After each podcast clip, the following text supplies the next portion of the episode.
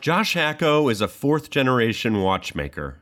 He says he was born into his vocation, but in reality, his work is truly his own original creation.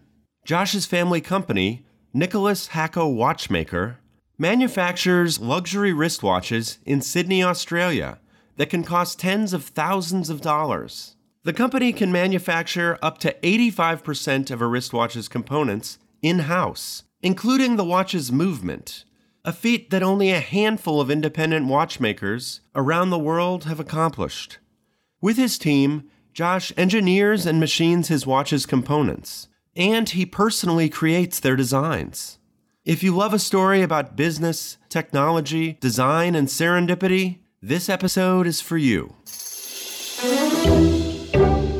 This is Swarfcast, the podcast for professionals in precision machining.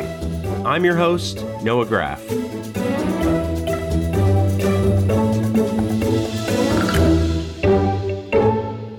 As listeners of this podcast know, my family company, Graff Pinkert, has been buying and selling used machine tools all over the world for the last 80 years. Every day while selling machinery, we talk to owners of machining companies who tell us they want to expand their business through acquisition. We also encounter a lot of owners of companies who are ready to exit but don't have successors. This inspired us to start a new business service, Graff Pinkert Acquisitions and Sales, in which we serve as consultants for precision machining companies who want to buy or sell their businesses. There are a lot of business brokers out there who can list your company. But for the most part, those people are generalists. They may not have even heard of precision machining. Another unique thing about working with Graff Pinkert is that we often have a personal relationship with both the potential buyer and seller, putting us in a rare position to evaluate if the two parties are a good fit for each other. Go to graffpinkert.com to contact us for a consultation to see if your sales or acquisitions needs are a good fit for our services. Mention this podcast and we will give you a free tabletop valuation of your company's equipment. Click on the link in the show notes. I'm very honored to be with Josh Hacko fourth generation watchmaker and technical director of NH Micro and Nicholas Hacko Watchmaker. Welcome to the show, Josh. Hey, Noah. Nice to see you. Nice to talk to you. Thank you. Thank you. I met Josh on LinkedIn, and he is a very good friend of Josh Shapiro, another uh, watchmaker who I had the pleasure of interviewing a few months ago was one of my favorite interviews and one of the most popular interviews we've had. So when I met Josh, this Josh, I thought, oh, this is this would be a great interview. Let's break into this. Tell me about your two companies real quick, just to give some context about what you do.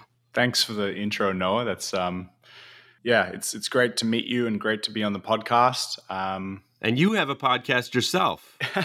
yeah, I do, I do, have a podcast myself. Maybe maybe we can get into that uh, a bit later. But yeah, but I, I um, but you should plug yourself. Yeah, well, yeah, it's uh, I, I feel so strange about plugging myself on that in that podcast. Uh, it's it's a podcast Adam Demuth and and I run.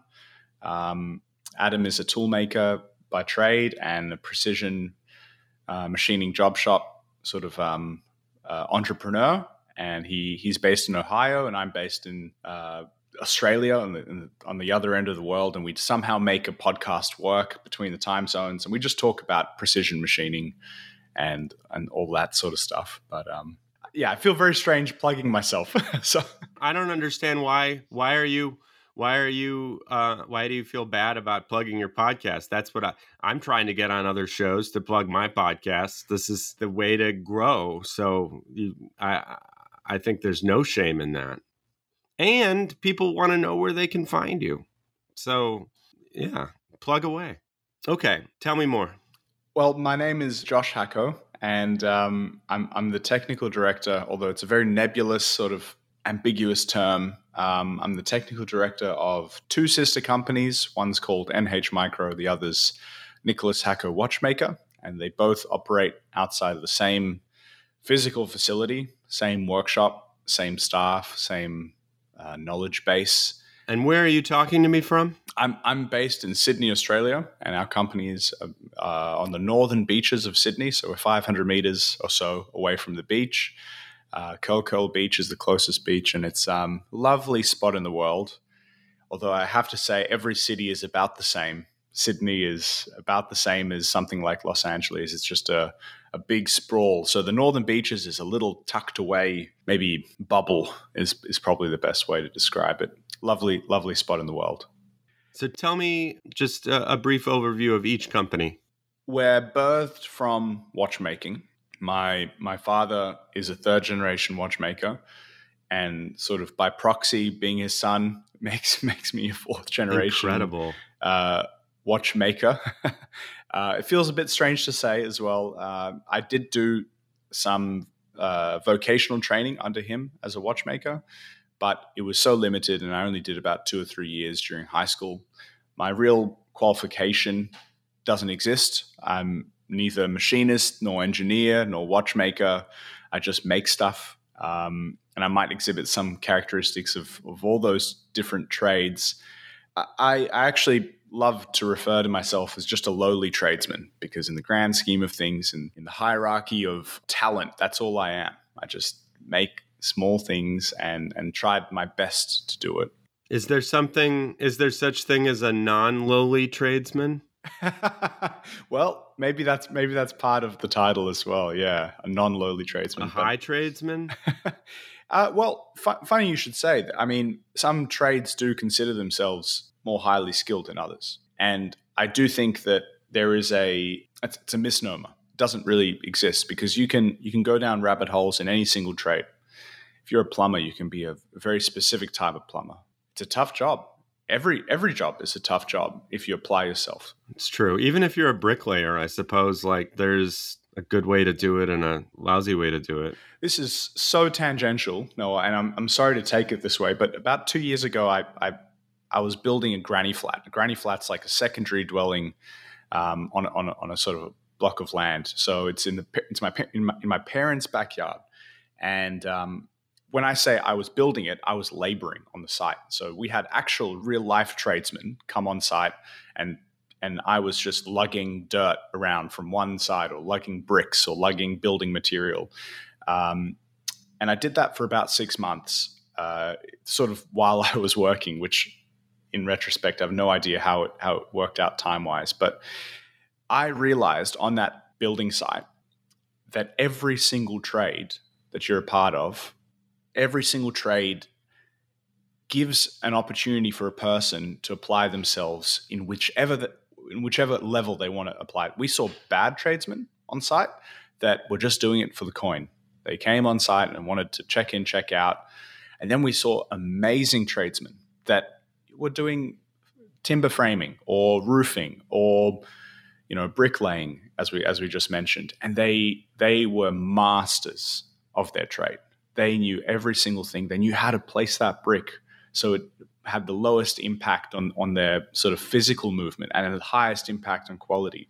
And you could just tell by observing that these guys were top top level and so that's why i think every trade is you know maybe equally lowly or equally high but uh, i never suppose that what i do is in any way better than than than an extremely talented bricklayer would would observe. See, it makes me think kind of of uh, like playing instruments, right? Like I've heard people say playing a trumpet is quote unquote harder than playing the guitar, but if you want to be at the top of your game of guitar and the top of your game of exactly. trumpet, yes, um, you know, it can take just as much effort and practice to do that.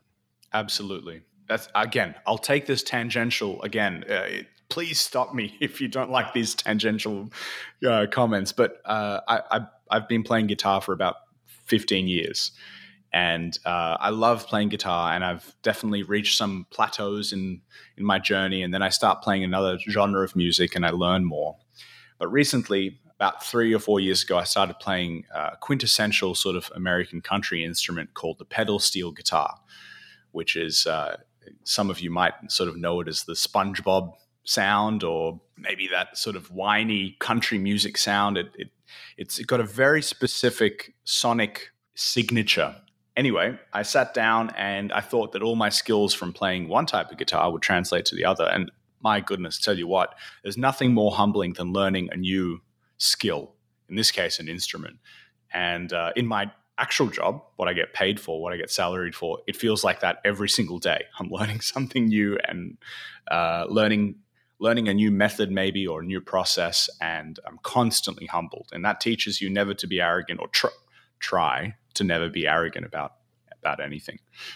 I don't know if you've heard of the phenomenon called the dunning-kruger effect. Have you have you i have heard, heard that i have heard of before? it i feel like i've heard of it recently and now but i can't remember what it is.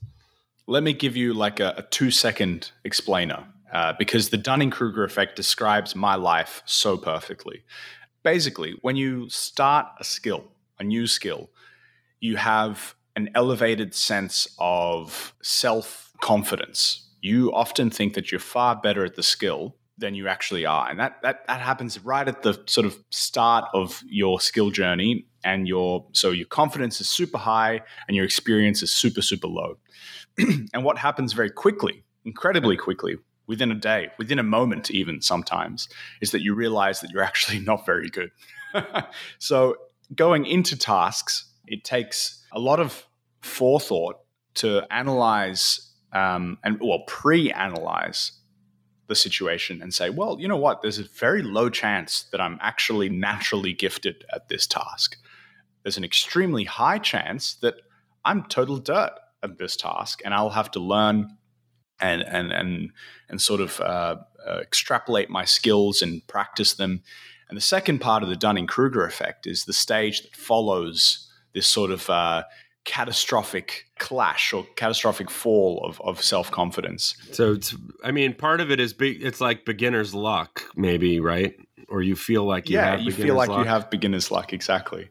But after after you sort of lose that self confidence, it takes a very long time, and it's a gentle slow slope and uh, you have this like moment of self realization where you say, "Oh, actually, you know what? I'm, i have been humbled. I have to approach this uh, with fresh sets of eyes and and slowly regain my confidence as my experience." And it tracks very linearly with your experience. So your confidence grows only as quickly as you, as as you can apply.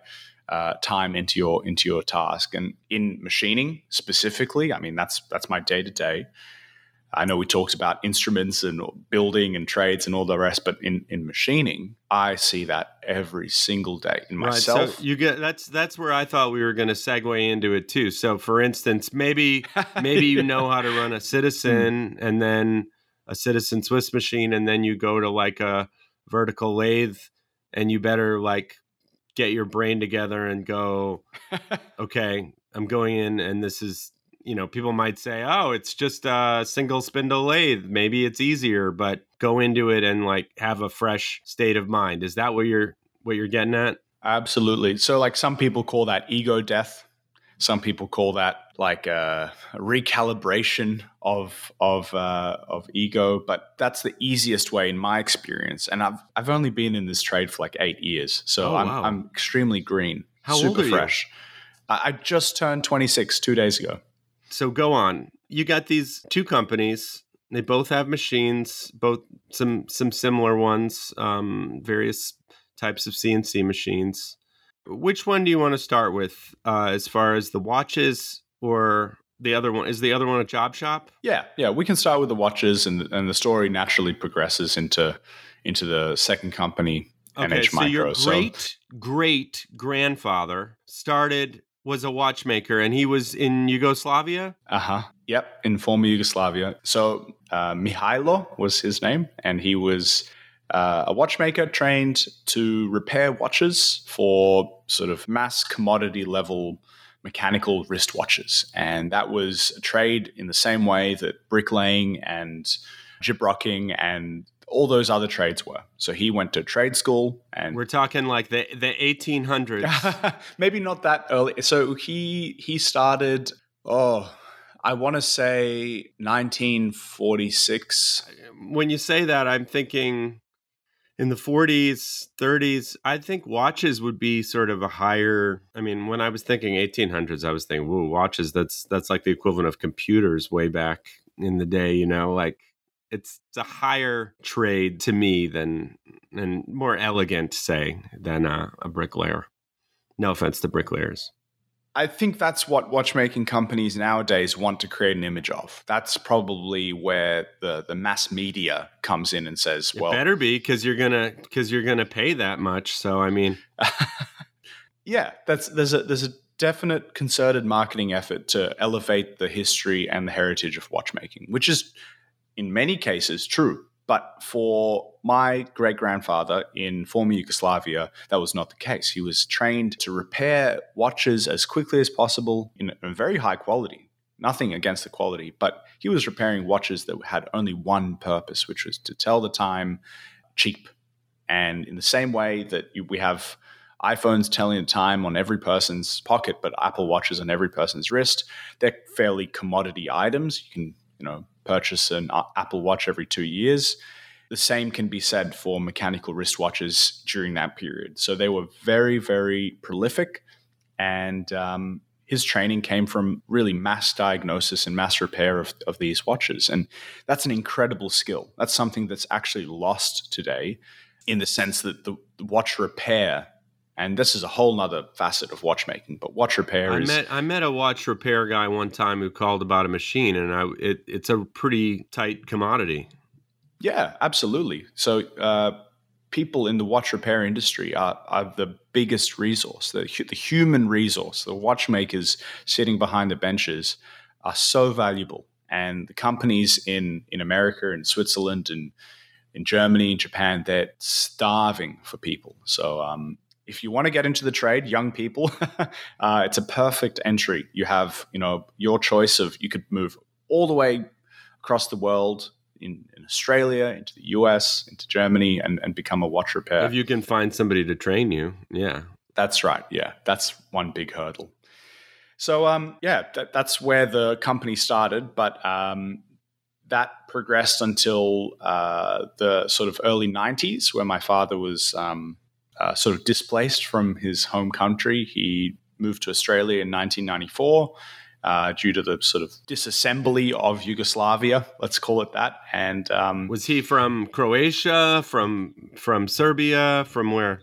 So he's mixed. He's truly Yugoslavian. My, my entire family is truly Yugoslavian. So he's half Croat, half Serb. My mum comes from the northern part of Serbia where there's Hungarian influence. She's ethnically Ruthenian, which is uh, like a ultra small uh, diaspora of of Slavic people that have come from the north, and so, so it's it's truly a mix. And there was no place for them in a nationalistic environment anymore. When your identity is not A, B, or C, it's A, B, C, D, E, F, G.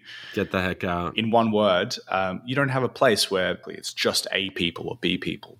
And uh, anyway, that's neither here nor there. they so your dad came, uh-huh. and then did he come with his father as well? No, no? so he was the first generation to emigrate into Australia. Um, he had some sort of slightly more distant family that was was already here in a, in a previous wave of emigration, sort of post World War immigration. But his father, so my dad's dad, and and the rest of that family. You're not Jewish, are you? Well, uh, on my mother's side, yes. Uh, so it's my mum's mum is Jewish, uh, but not practicing Jewish. No. So we're it's it's funny like it's I get asked that because I've got curly hair and, and but if but if you were in Germany fair skin and blue if eyes if you were but, in Germany in the 1940s they would have taken you to a concentration camp for sure. Just by virtue of me being non-German I'm sure. You know that's the qualification for getting into Israel. If Hitler would have killed you then you're Jewish have to go to Israel. Or at least that traditionally was. Your dad came to Yugoslavia. He went and got another watchmaking company going, continued the family business. Is that how it happened? That's about what's happened in the last 20, 30 years. But um, obviously, that's gone through many journeys. He started off um, doing watch, watch repair and then watch buying and selling, so secondhand dealing of, of high grade Swiss mechanical watches, and and fundamentally that's actually our core business. So if you look at the sort of P and L statement, that's where you know we've spent selling used watches. That's right. That's right. So we we um, we've done that for the longest time. Ah, so you're a treasure hunter like me. Yeah, exactly. So uh, although that's not my specific role, um, our, our, company is is definitely quite strong in, in what we do there. Maybe I'll sort of uh, preface preface the start of the watchmaking company. We were always in watch repair.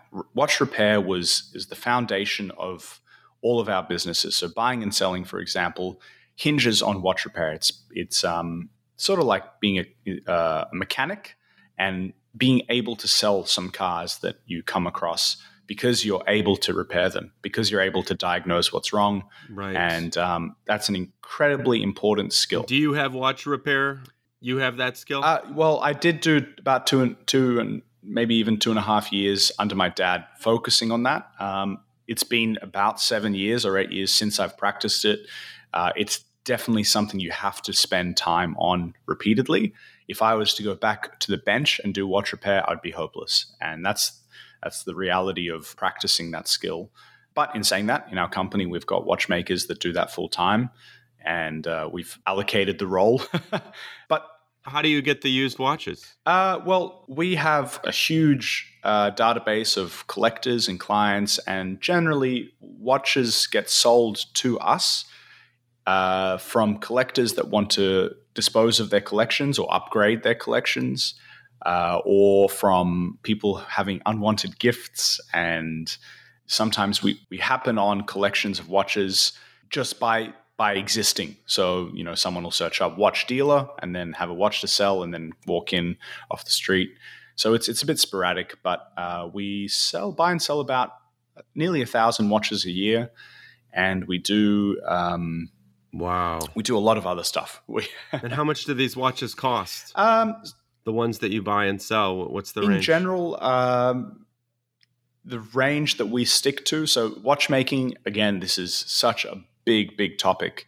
Uh, comes in these price tiers, right? So you can buy and sell watches that are hundred dollars. You can buy and sell watches that are thousand dollars, and then ten thousand, and then a hundred thousand, and a million. And each tier, uh, logarithmically, you know, you, you sort of reduce the volume. You could you could buy and sell hundred thousand uh, watches at a hundred bucks each, but your margin might be you know five percent or something. So um, our, our, price range that we stick to is between uh, about three or four thousand to about twenty thousand Australian dollars. So most of the watches are in that range. So buying and selling watches, that's sort of what we we we did for well, my father did for about twenty years.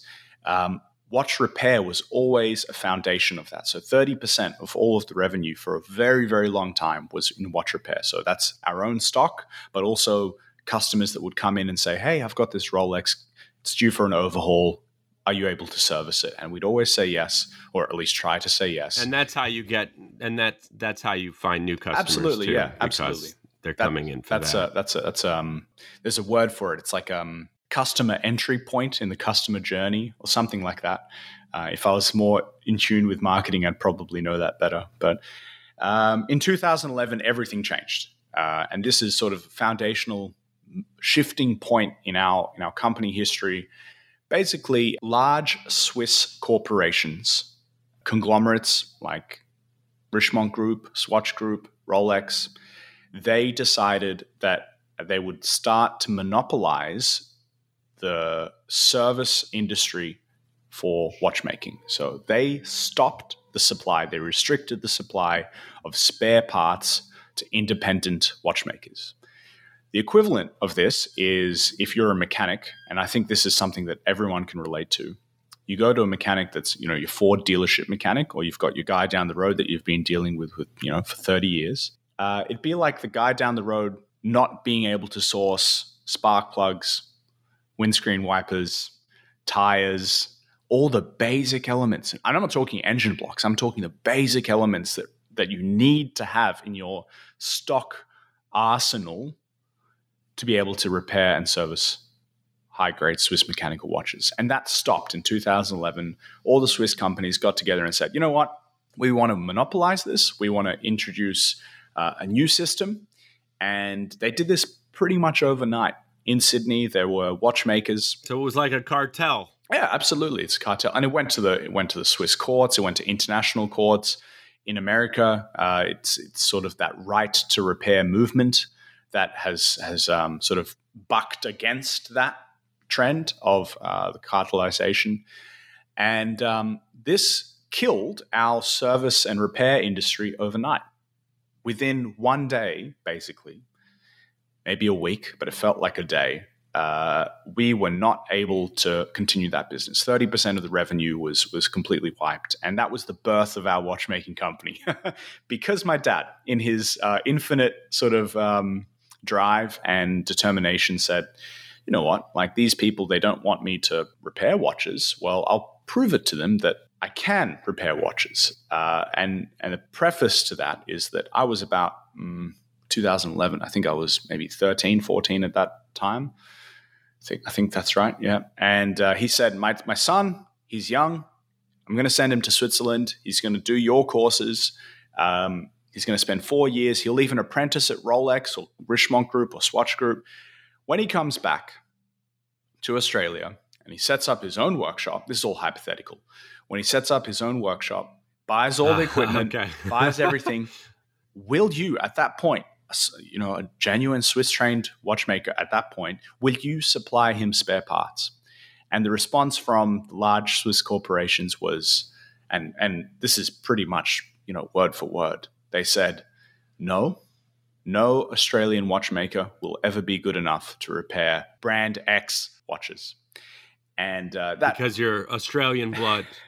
possibly, possibly the Australian blood, possibly just um, total bean counting nearsightedness. Um, Very nearsightedness. And that rubbed my dad the, the wrong way. And he said, Well, screw you guys. And I think in much more colorful language than that. But he said, Screw you guys. If, I, if you think that I can't repair a watch, I'm going to make a watch.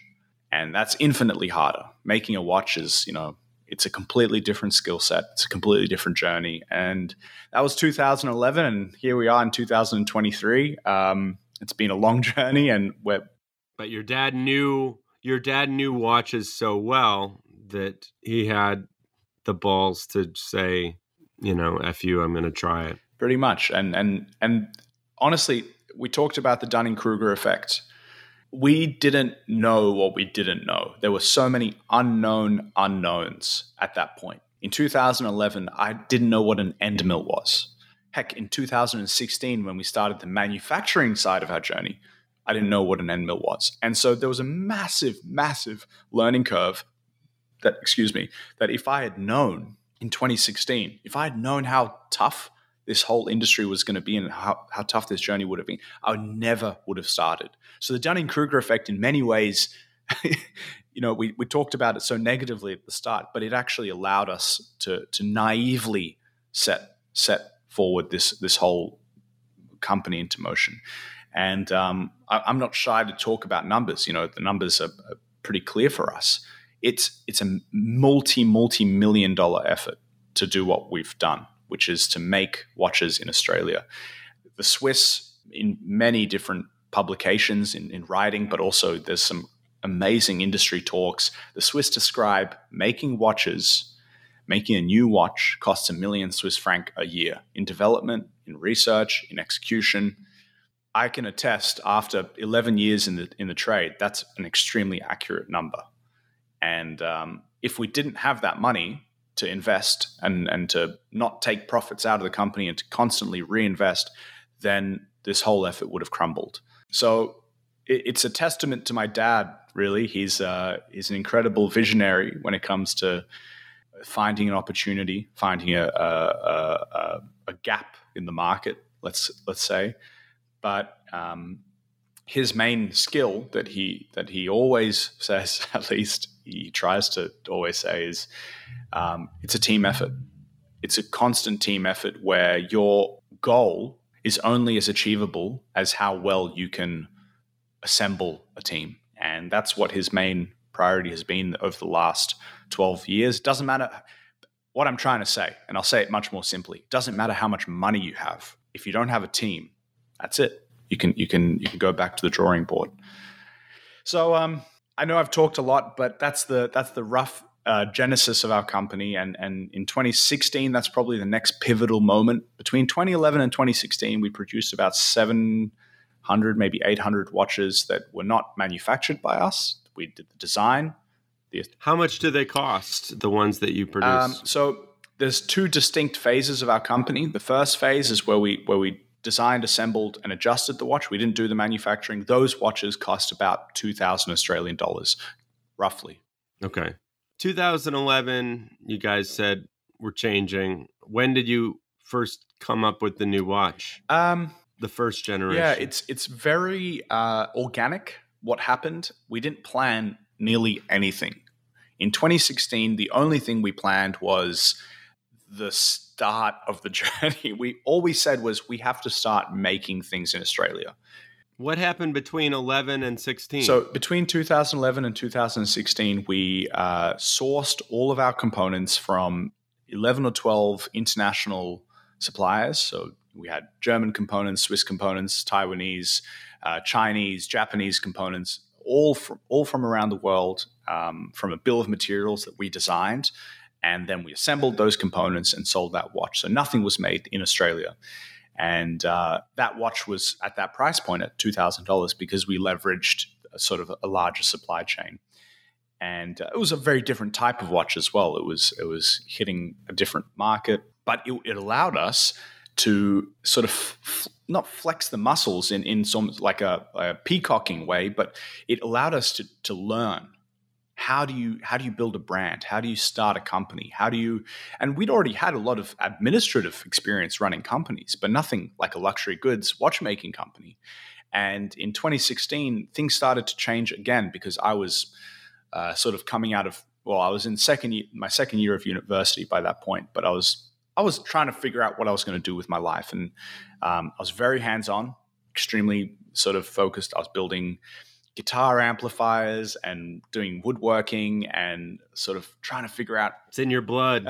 Yeah maybe maybe it's in the blood. Yeah it's definitely at the dinner table because whatever my mom fed me helped for sure. Um, horizontally but also in my hand skills. We were sort of at a point where i was bustling and, and, and with energy and trying to help the company. And dad said well okay there's this young kid. Let's give him let's give him an opportunity. And we said not we. He said, uh, let's start manufacturing some things in Australia. And the overall uh, goal was to make an Australian manufactured watch. Um, it's, again, an extremely ambitious goal uh, now in retrospect, but it started with that, with that. And that means doing all the mechanical yes. parts, the back end. Yes. Or the, the movement, movement, as they, I learned with jo- Josh's. Exactly. Podcast. Exactly. And your dad, of course, new watches like it was in his blood. So he had an idea of what that meant. Didn't know how hard it would be, but he knew what it meant. Well, I can give you I can give you an example. I mean, we we knew he knew the ins and outs of a mechanical watch, of how to diagnose a fault, what works in terms of design, what doesn't work. But we had very little idea of how to make things. So in 2016, our plan was to buy a watchmaking machine a machine where you put material in one end and a watch comes out the other. That was our that was idea our idea of manufacturing. Does that exist? No, it doesn't. Not even close. Nothing even close exists, and that's that was a learning experience for us. Um, and and we said, okay, you know, we learned that very quickly, extremely quickly. What else are we going to learn? And since 2016, it's actually been all about learning all about learning. We've never had a year where we haven't learned something. It sounds like you and sounds like you enjoy. It sounds like you enjoy the process of the learning. Absolutely, learning something new is is uh, is is is addicting. It's the drug that keeps me like engaged. You know, I've got this sort of. I totally understand. yeah, I see it in in our staff, for example. That they're, they're never doing the same thing more than a couple of days at a time you know, uh, our, our quantities, our volumes for what we produce today are very low. We produce between, you know, 100 and maybe 150 watches a year, sort of at the maximum. And that means that every two or three days you switch tasks and you learn a different thing and you learn a different process. And, and these guys in our factory, in, in our, well, workshop, not really a factory, but they, they, they love learning new things. Sort, sort of to wrap up the journey up till today, between 2016 and, and today, we've really, really focused in on how do you make things? How do you how do you make things well? That's been our focus. And granted, you cannot approach something as complex as watchmaking without being so focused. You have to have a laser attitude towards making things right because, on one hand, you're making an incredibly, like, I don't think people understand, an incredibly demanding mechanical object. I mean, if you build a car, the performance of the car is almost masked to the end user. It's ambiguous yeah, it moves and, and you can drive quickly and drive slowly and it has to sort of work, but you've got these service intervals. But a watch, the end user has a direct reading of the efficiency and the function of the watch. The time is the is the the ultimate measuring device of the of the capability of the watch. So if if your end user, so a client, for example, wears a watch and it's running 10 seconds fast or 10 seconds slow, they can see that. It's you're on display. You're you're laying prostrate in front of the entire world saying, "Well, this is me." Because you have an iPhone next to you. You have an iPhone next to you that's on the atomic clock and And it would be like the equivalent for machinists listening to this podcast. It would be like if every single customer had the most accurate CMM waiting at the, fa- the factory floor that you're sending your parts to. So every single feature that you've made on, on whatever you've made gets checked so thoroughly that you have no place to hide. And that's scary. That's a very scary thought. So the demands mechanically extremely high. What another example relating it back to cars is is it's as if you put your car in first gear and left it in first gear for 5 years at a time. That's the mechanical demand of a watch it's constantly on and it's constantly wearing itself out. So you, you have no place to hide mechanically. If your watch does not perform. Are you talking like manual transmission now? Yeah, that's what it would be. okay, I don't know how to drive okay. the manual transmission, but I get I get what you're saying. It's a very you it's difficult to keep it yeah, in first gear. Very challenging. Impossible. And then you've got this so that's one facet, the mechanical demands of a watch. And the second facet is the aesthetic demands.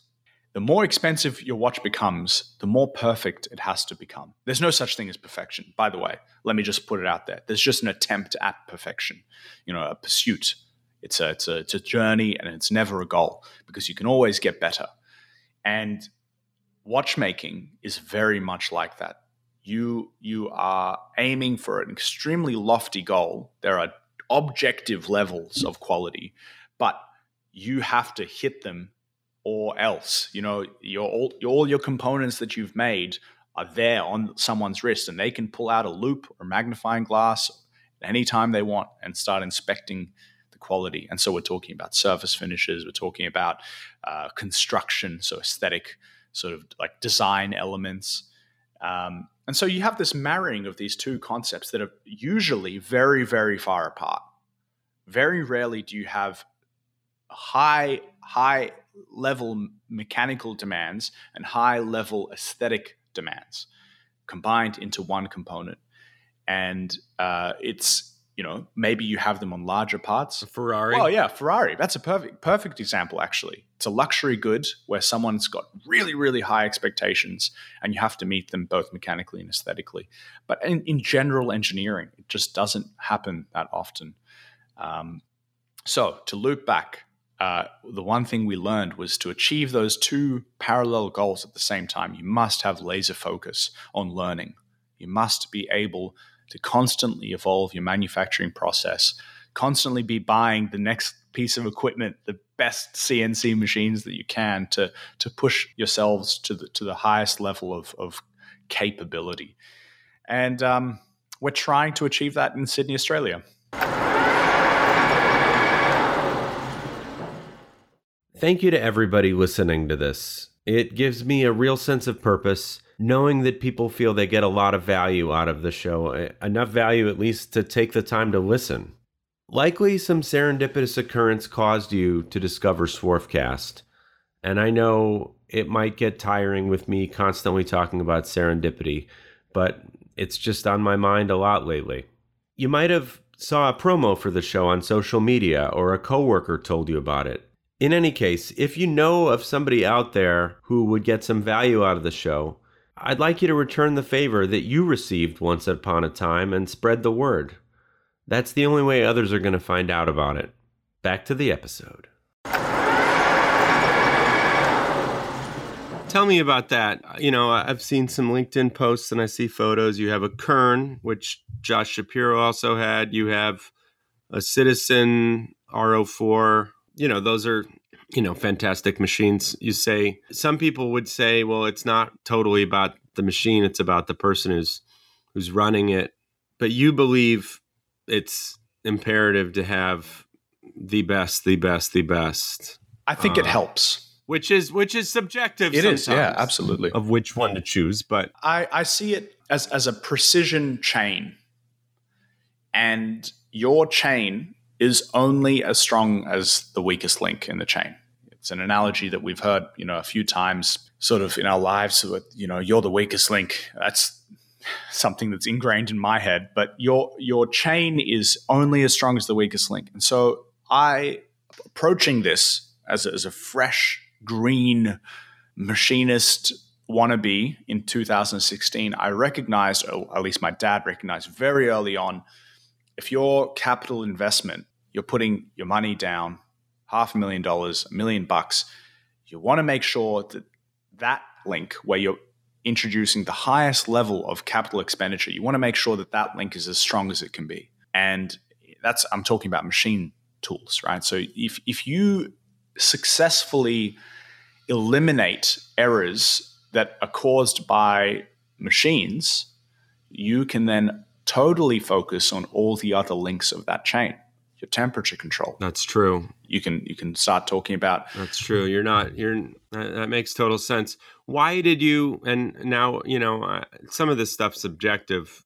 You know why citizen versus star or or something from switzerland? This is partly personal preference. Um it's a, it's a really good question and specifically on our Citizen R04, it was the first machine we bought. And we were really naive. Describe to people who, you know, aren't that familiar with that machine. Okay. Describe what it, you know, so it's it's four yep. millimeter. It's give, give us give us like the a brief description of it. The Citizen R04 is a four millimeter maximum diameter bar capacity machine. So it, it, it excels at making parts that are smaller than four millimeters and uh, it's a very compact machine. It's quite small. Um, the footprint is probably less than 1.5 square meters for the machine, and obviously the bar feeder is quite quite long. But uh, it's designed for making pins and screws and other small cylindrical objects uh, that often go into watchmaking. But you've got strong use within the medical sector, within within uh, uh, sort of elect- electronics for making connection connection pins for for connectors, jewelry, uh, maybe. Yeah, probably some jewelry applications, but I'm not 100% sure on what they would be. But f- within the watchmaking sector, Citizens very well regarded. Many, many of our suppliers that we were using between 2011 and 2016 and still use today use Citizens, especially the R04 well, and it's a it's a watch company. Yeah, it is a watch company exactly. So they started off making watches and they made machines to help them make watches as well. So we were extremely naive going into the purchasing of that machine. We were like one or two months out from thinking that there was a watchmaking machine you know, that, that was just a fresh realization. You thought there was one machine that could make all the different parts on that machine? well, that was yeah, that was that was our assumption almost going into that purchasing decision. Obviously, that was broken. Like a 3 a 3D a 3D yeah. printer or Yeah. I mean, um, how could one machine make all the I would have thought that would make no sense since you knew so much about the parts in the watch how could you think that there'd be one machine that would do that? That's a really good question. And I think it highlights our naivety. It highlights how little we knew about manufacturing and how much we knew about, you know, watch repair and watch sort of making in, in quotation marks.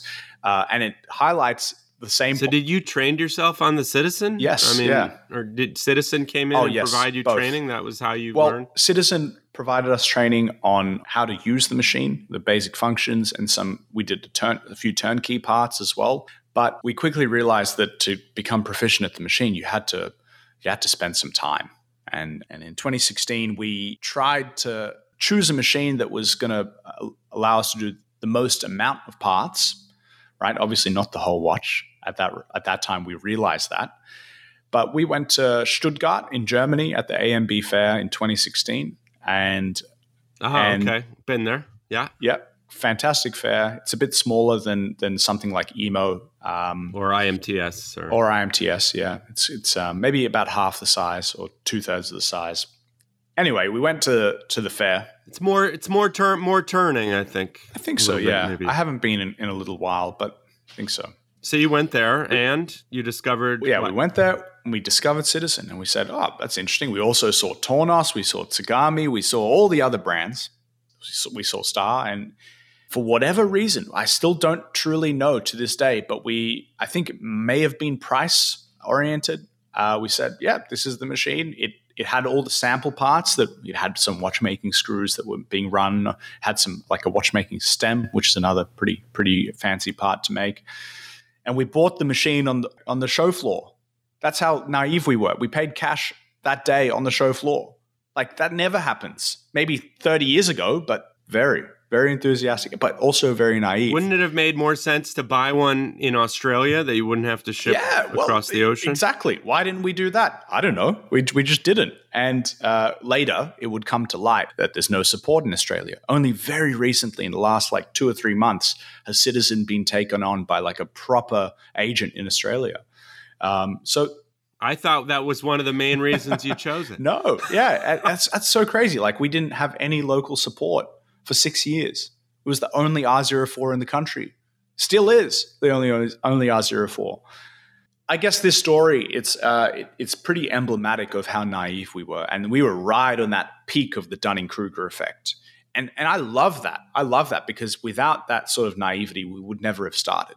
So it's this it's a dual pull. On one side, you've got like knowledge holding you back, and then you've got uh, ignorance, arrogance, and ego pushing you forward. And uh, we're here only because of both. And so, what was the harder part? The harder part. What's the harder part? The creating the luxury and selling the watch, or actually making the damn thing? Um, both super hard. Both are challenging. Both are challenging. But I would say, from a technical perspective, and I'm a technical guy, uh, build, building a watch is much harder than building a brand. You have many, many brands out there that don't make anything. And we did that. We did that for five years where we didn't make anything. And realistically, like objectively, when you look at it, it's very easy. It's very, very easy to go to all your suppliers and say, yep, I'm going to buy this, buy that, buy that. But to actually make something from design to raw material to manufacturing to finishing to assembly, that is a big, big challenge. And I would say, in my humble opinion, that is where substance and actual true value comes from. And that's a very, very big topic. What is value in a luxury goods world? But in my opinion, value comes from artisans. It comes from in, in what I like to call modern artisanal watchmaking, where people are actually making something. Wow. Because to me, it seems like it's something that provides you purpose and pleasure and excitement it's there's there's easier ways to produce something to make money perhaps than a luxury watch you do it for more than one reason you know you do it because it makes sense that this is this is a passion for me i wake up and i go to work and it has never ever felt like work it's always felt oh my like god you're so you're you're so blessed i'm i'm the luckiest person on earth and there's not a day where I am not grateful for that. And it's um, it's something it's actually very challenging for me to grapple uh, because I fell into this. I, I didn't have I had no choice as well. I mean, this is the other facet of it. I'm a I, I'm a son of a third generation watchmaker. To think that I had the illusion of choice, you know, I was predestined for this in this family. You, you always have well, a choice. maybe, but it would it would have been catastrophic for our family if I chose else. uh, Well, do you have a No, sibling? Well, I have a half sister that she's she's not involved um, uh, in in the family business, and for me, I grapple with that every day because I've landed into something. Obviously, yes, there is choice with everything. I agree, but you know, I've landed in this, and it feels like pleasure. It feels like fun, and it feels weird to be able to do this and you know exist in this world that's driven by money when my my life my my day to day is is passion filled and then, I mean, that's the first facet of me personally in my vocation. And the second facet, which I find so fascinating and, and it's and I'm trying to wrap my head around over the last seven years, is that there is an artistic creative expression that I find that I can exhibit in my work, in my in my day-to-day work, that is fulfilling on a almost spiritual level. I'm creating something from nothing and it's purely driven by some some neurons that are firing off in my brain. And uh, art, that's the pinnacle of self actualization on, on, Maslow's hierarchy. You know, it's in my mind at least. Art is is right up there with with what your psyche, your soul wants to do. You're you're creatively expressing I'm trying to remember what Maslow's hierarchy is. That's the that's the what the most important needs that we have in life and and then people put money too high on the hierarchy because that's just a means to an end and right that's that's what yeah, it is so you've right? got like the base okay. of the pyramid. I did hear a podcast about it recently. I was trying the base of the and art is is to you the top or is Maslow saying that art is the uh, top. Uh, for me, for me, I, am not going to pretend uh, that it's for everyone else, but for me, like the artistic actualization of this job is uh, a treat of all treats. The fact that I can create art and the fact that it can be that it can be worn on people's wrists, not just locked up in a gallery, is is really really special. Yes, yeah. that's true. All right, so I you you have the citizen and then you have some other you have some other toys. No this is i mean this is the real this is the heart of what we're talking about. I mean it's incredible. I reflect on this stuff all the time in our industry. So much of what people make our customers as used machinery dealers our listeners you can look at it as as a total commodity. You can look at it as the this is a pin whatever. But you can also go deeper and you can figure out what this goes into and the importance of it. And there are parts that are a lot easier to do that for than others. You know, it's, a lot easier if you know that this is going to go into a syringe that's going to vaccinate people who want to be vaccinated. But, you know, what you're making takes that in my opinion, you know, to an even higher level. Eh, that said, some people might disagree. Some people might say, "Well, watch, it's just sort of an elective thing. It's not an it's not uh, an essential item."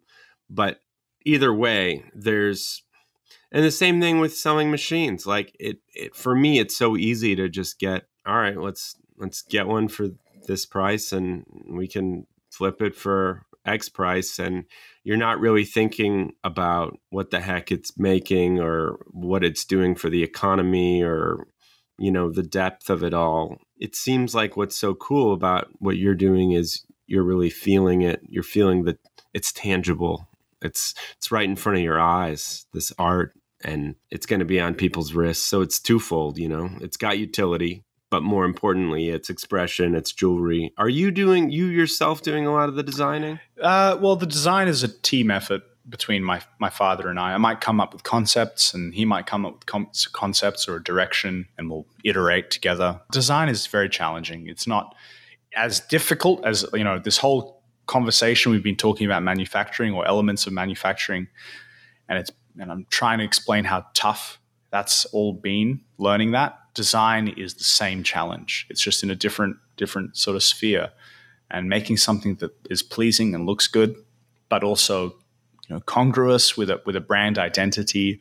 Very very challenging, and and you see it in in all types of you know design companies that start off often morph and and shift and have different design languages as different people are designing. Are the two things though diametrically is diametrically the right word diametrically opposed the the the technical engineering of the part and the artistic design or Hmm.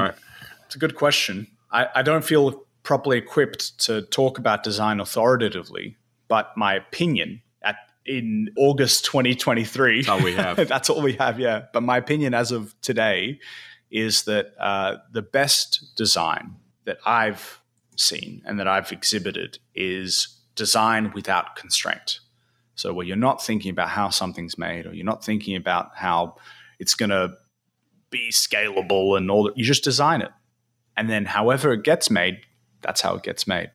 Now, the caveat to that is that everything has a price, and if you design something that, especially engineering wise, that is impossible to manufacture, you're you're an idiot. You shouldn't have done that.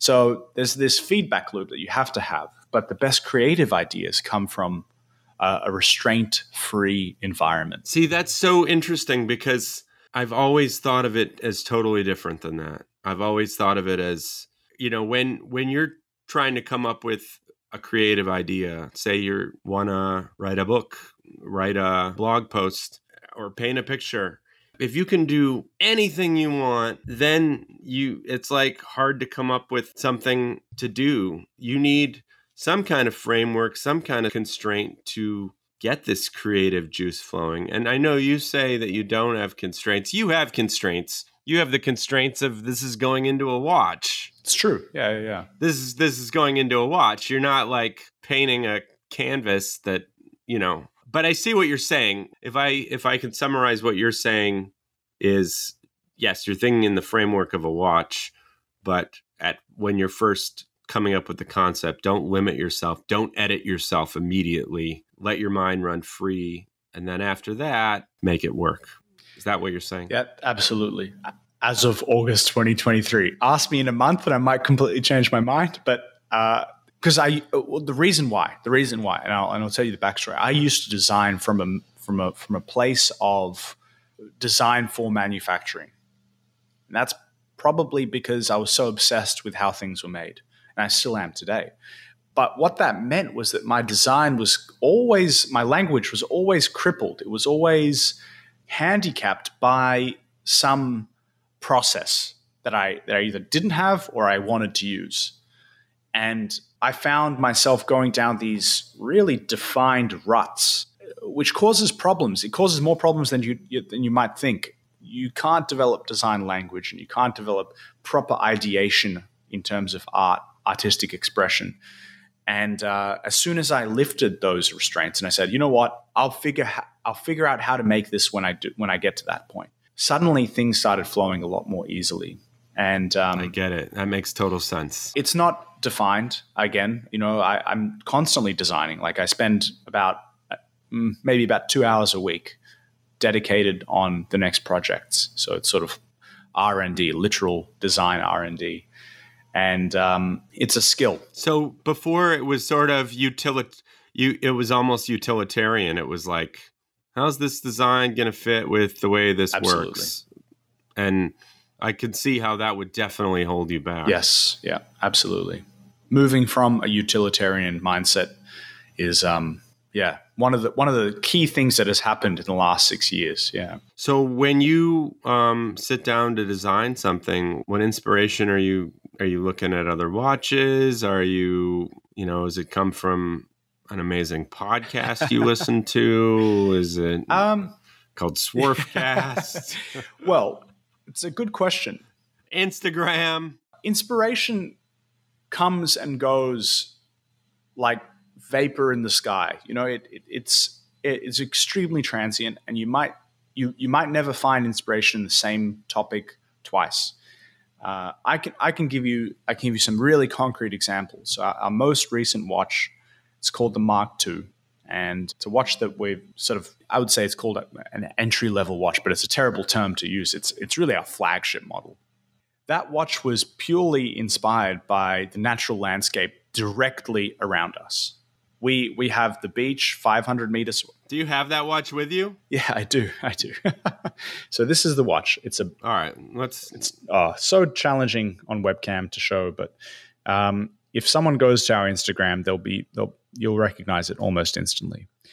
And that and this watch, um, you know, the, the beach is 500 meters away, and there are a lot of elements in the beach around the beach that uh, inspired elements of this watch. So I can go into really concrete examples. There's a there's a decorative pattern applied to the dial on this watch called it's guilloche pattern. Josh Shapiro is a master at, at guilloche, right, or engine turning, and uh, we have a pattern that you know maybe it's been done before, but we executed it from the inspiration gained by the, the waves on the beach, and we're calling this pattern curl curl waves. Curl curl is the beach that's 500 meters away.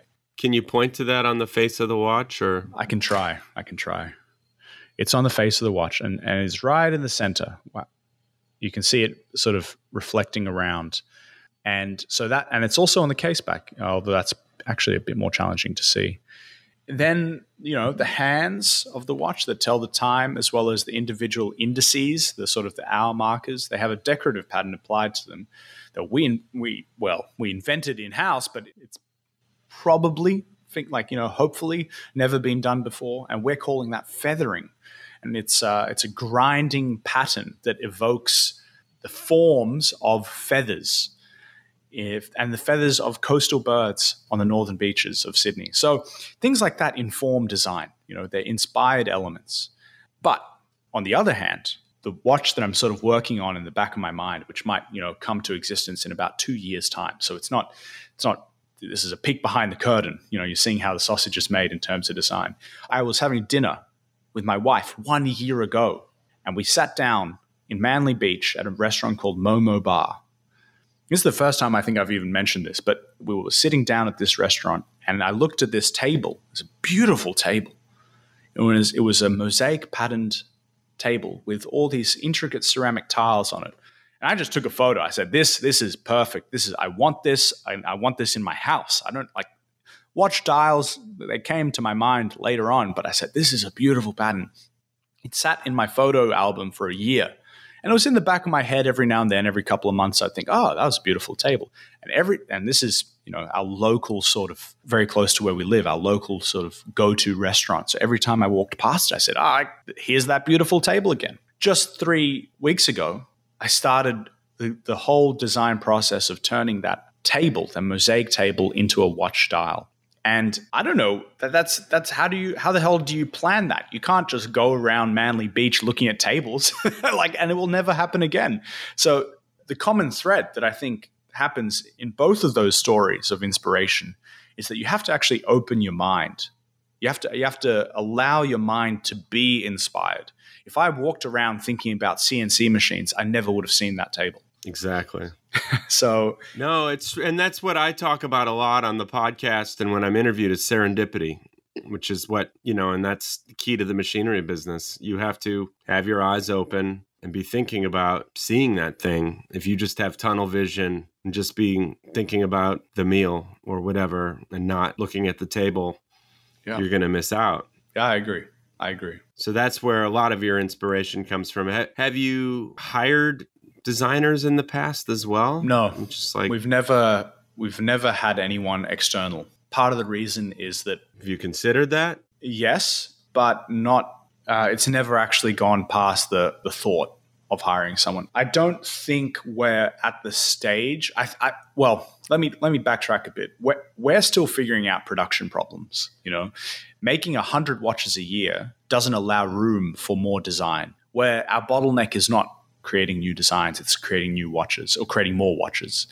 And as soon as we figure that problem out, and it's you know we're on on track for that. As soon as we figure out stable production, and as soon as we can we can expand our collection, our library of watches that we that we produce, then more design is is welcome.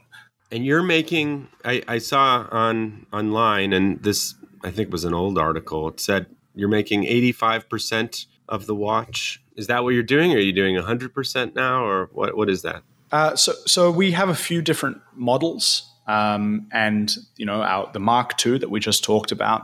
We use a Swiss movement there, and we make the dial, the hands, and some elements of the case.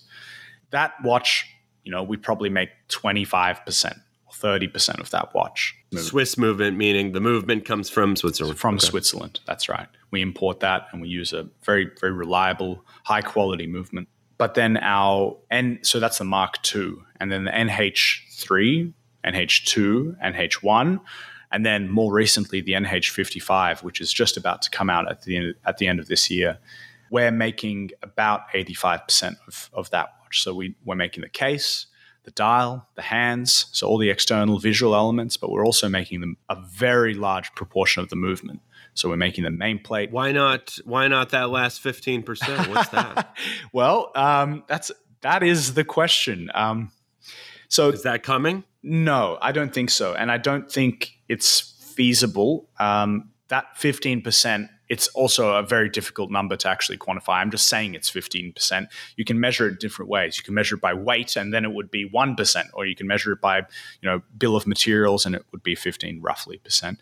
Uh, but that includes jewels, springs, uh, in our case, some of the escapement. So we're talking about the balance wheel, the the pallets forks, um, the escape wheel, those sorts of components that are very challenging to make very very difficult to make in series as well and the volumes that we would like between you know 25 and 100 pieces. And also that they're reasonably off the shelf. So we can buy a jewel for example for like 2 swiss franc. But for us to make a jewel might cost us thousands of dollars you know? And uh, it doesn't make sense. It's like buying a bearing or making a bearing. It's the same quality. They are commodity parts.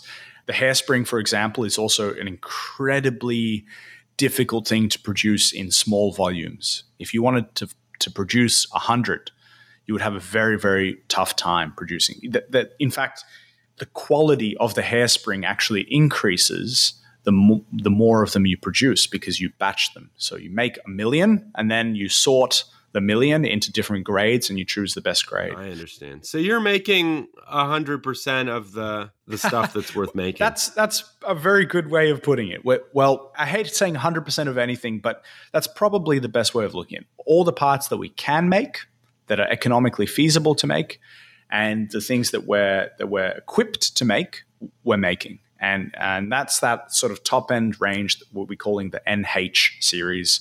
Uh, so the NH55, for example, it's coming out in a small series of about 10 to 15 watches at the end of the year, and it's about 85% uh, is made in house in Australia.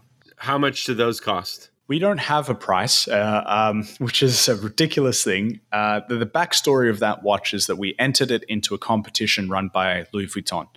And Louis Vuitton, they organized a competition called the LV Watch Prize for Independent Watchmakers. And it's a worldwide competition where independent watchmakers, so people like Josh, for example, Shapiro, and myself, uh, and any other watchmaker in the world that, that was not owned how much of the watch do you have to make yourself to be eligible? I'm not sure. Uh, there was no concrete stipulation in, in, the in the entrance requirements, but I I think the only main stipulation was that your company could not be owned by someone else. So you had to be you. You couldn't you couldn't be a representative of uh, like a luxury conglomerate. So all these independent watchmakers entered their watches into the competition. The results of that competition are coming out in September for the top 20. And then the winner gets announced in, in January 2024. So we're waiting on the results of that competition. And they sell your watch for like a half a million dollars or Well, it's it's not an auction, it's just a, a competition. In fact, I mean, if you have two minutes, I'll explain the beauty of the competition, uh, at least the way I've interpreted sure. it. I before you do that, I want to know: Are there any other people in Australia doing what you're doing, making the whole watch? No, not really. I mean, there are a few people that are that are attempting it, and there are a few people that have have made elements of watches, but not at the scale to what we're doing. And same with the United States. Are you? Is there anybody in the United States? I mean, maybe Josh is doing a lot of it, but that is doing to the extent you're doing? Uh, well, in the United States, you have more people.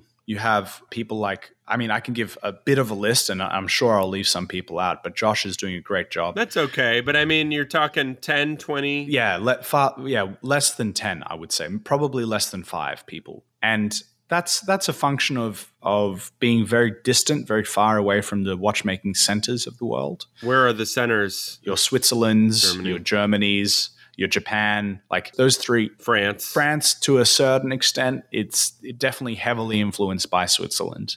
So being far away geographically is a big limitation. What about Asia? in Japan, I mean, so China does have a heritage of watchmaking, but it's very focused on high, high volume, low, low price, and which is the complete opposite of what we're doing. Japan also has that history, but they've shifted in the last maybe 20 years, 15 to 20 years into producing extremely high quality watches. So you can go and buy a $100,000 Japanese watch. That's not a problem at all. And um, that's not quite possible in China. Okay, question. What there's these million dollar watches in in I see the sign in Ah, a Richard Mille. Richard Mill. Why would you pay him? I know you could. Somebody would say, "Why would you pay a thousand dollars for a watch?" But what's what's in this million dollar watch that they say, "Well, it's a million dollars"? Why is it encrusted with gold or I, I don't know and or diamonds? I don't know anything about it. I'm Are you familiar with? yeah, them? no, no, I am very familiar, and um, I, I could give a, a very detailed answer. The only problem is you're asking the wrong person. I'm, I'm an extremely cynical person when it comes to our industry, and I'm in- incredibly technically minded. So the, the, my response is going to be so colored and it's going to be so biased that it's it's probably not even worth uttering. Uh, I can still say it if you if you'd like me to say it, but Oh, give me, come on, give me the thirty seconds. okay. Well, you can say it's, it. it, it Why costs not? a million dollars because it costs a million dollars. I think that's the quickest explanation, and Okay. someone will pay that because it's a million dollars. So there's a there's a if you want to read further about this sort of phenomenon, it's called a Veblen good, uh, V E B L I N, and it's a it's a strong, extremely strong signifier of ultra luxury. In the same way that It's like American universities. Yes, yes, it's high high level of uh, restriction, low, extremely low supply, and very very high demand. And uh, it in, it inverts where the lower. Well, like Louis Vuitton and well, yeah. it's similar to Louis Vuitton, but it's uh, sort of turned up to the tenth level, eleventh level, maybe even. This ultra luxury exists in this world because we have a huge wealth disparity. You have people that are multi billionaires that a million dollar watch feels emotionally and hurts financially as much as a thousand dollar watch. If they spend a million bucks or a thousand bucks, it doesn't matter for them. It's about the same. And that that's where ultra luxury sort of steps in. I personally, and this is where I have to caveat, it's kind of disgusting. I don't see um, a reason for that to exist in our society. I don't think that that's um, morally. I mean, ah, this is why I don't even want to talk about who am I to you know morally. But what about paying? What about paying a hundred thousand dollars for for a watch? Some people would say that. Exactly, and that's where my perspective sort of shifts. Where at hundred thousand dollars, you can actually provide hundred thousand dollars of value. You can, and uh, I, I see that th- there is a fine line as well. Sort of, uh, how far beyond hundred thousand dollars is it still acceptable? In, and that's why it's so subjective. But at hundred thousand dollars, you're you're not just buying the feeling. You're you're also buying value, or you can. You're, you're buying the labor, You can. yes. the craftsmanship, yeah, the art. That's it. No, I think you gave me uh, the straight up answer. Um, let's just get a, a couple more questions because I got to get the hell out. Uh, is there anything else that you feel passionate about that you want to tell the world about what you're doing and, and how you feel about watches and life and etc. Um, we've touched on a lot of these broad concepts about life and and and more, more than I expected actually. On my 26th birthday, two days ago, I was shopping on eBay just randomly, and I saw this machine called a Zeiss F25. In 2008, that machine was the most accurate CMM, micro CMM in the world. It's a 0.25 micron uncertainty machine. For those that know, that's an incredible number and, and something that's nigh unachievable. That machine, if you're listening in That's a, Ze- a, a Zeiss. Zeiss. Yeah. Zeiss made this machine in very, very low quantities, and it was the most accurate thing that they made. And that machine was on eBay selling for parts. To me, that was the most depressing thing I've ever seen. And it was selling for about, I don't know, like 9,000 Australian dollars, like 6,000 US, somewhere in, in the US. It highlighted to me the overruling undeniable strength of entropy. Everything ends. Everything has a finite existence. Us, the most accurate CMM in the world, all my machines in the workshop, the watches that I make, ashes to ashes, dust to dust. On my 26th birthday, that's what I'm faced with. I, I, went into an existential spiral, still pulling myself out of it. And maybe you're hearing hints of it through this podcast. But what that's left me with is an incredible appreciation for this present moment. How do you how do you express great gratefulness and an appreciation for your existence right now? Because that's that's all you have. And waiting till tomorrow to be thankful, I don't think that has a place in my life anymore. So that's what I'm passionate about right now. Fun interview. I'm gonna check out your your podcast um, very shortly and give give give everybody um, another plug for your podcast, your company, etc. So people know where to find you. Uh, my name is Josh Hacko. I'm the I'm the technical director of Nicholas Hacko Watchmaker. You can find us on nicholasHacko.com.au and also the technical director of NH Micro. You can find us there on nhmicro.com. Uh, we have Instagrams for both both of those companies where you can look at photos of the parts and watches we make. And our podcast that I, well, the podcast that I run jointly with Adam Demuth is called the Precision Microcast, and you can find that wherever you get your podcasts. Fantastic.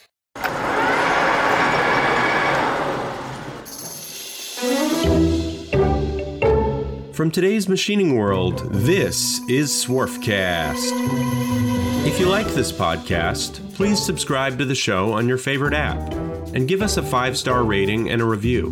And don't forget to tell your friends about it. Follow us on Facebook, Instagram, and today'smachiningworld.com to join our mailing list, read episode summaries, and watch extended interview videos. I'm Noah Graff. My occasional co host is Lloyd Graff. Our managing editor is Ridgely Dunn. Our audio engineer is Patricio Garcia. For information on advertising or to submit an idea for a future podcast, follow the contact information at today'smachiningworld.com.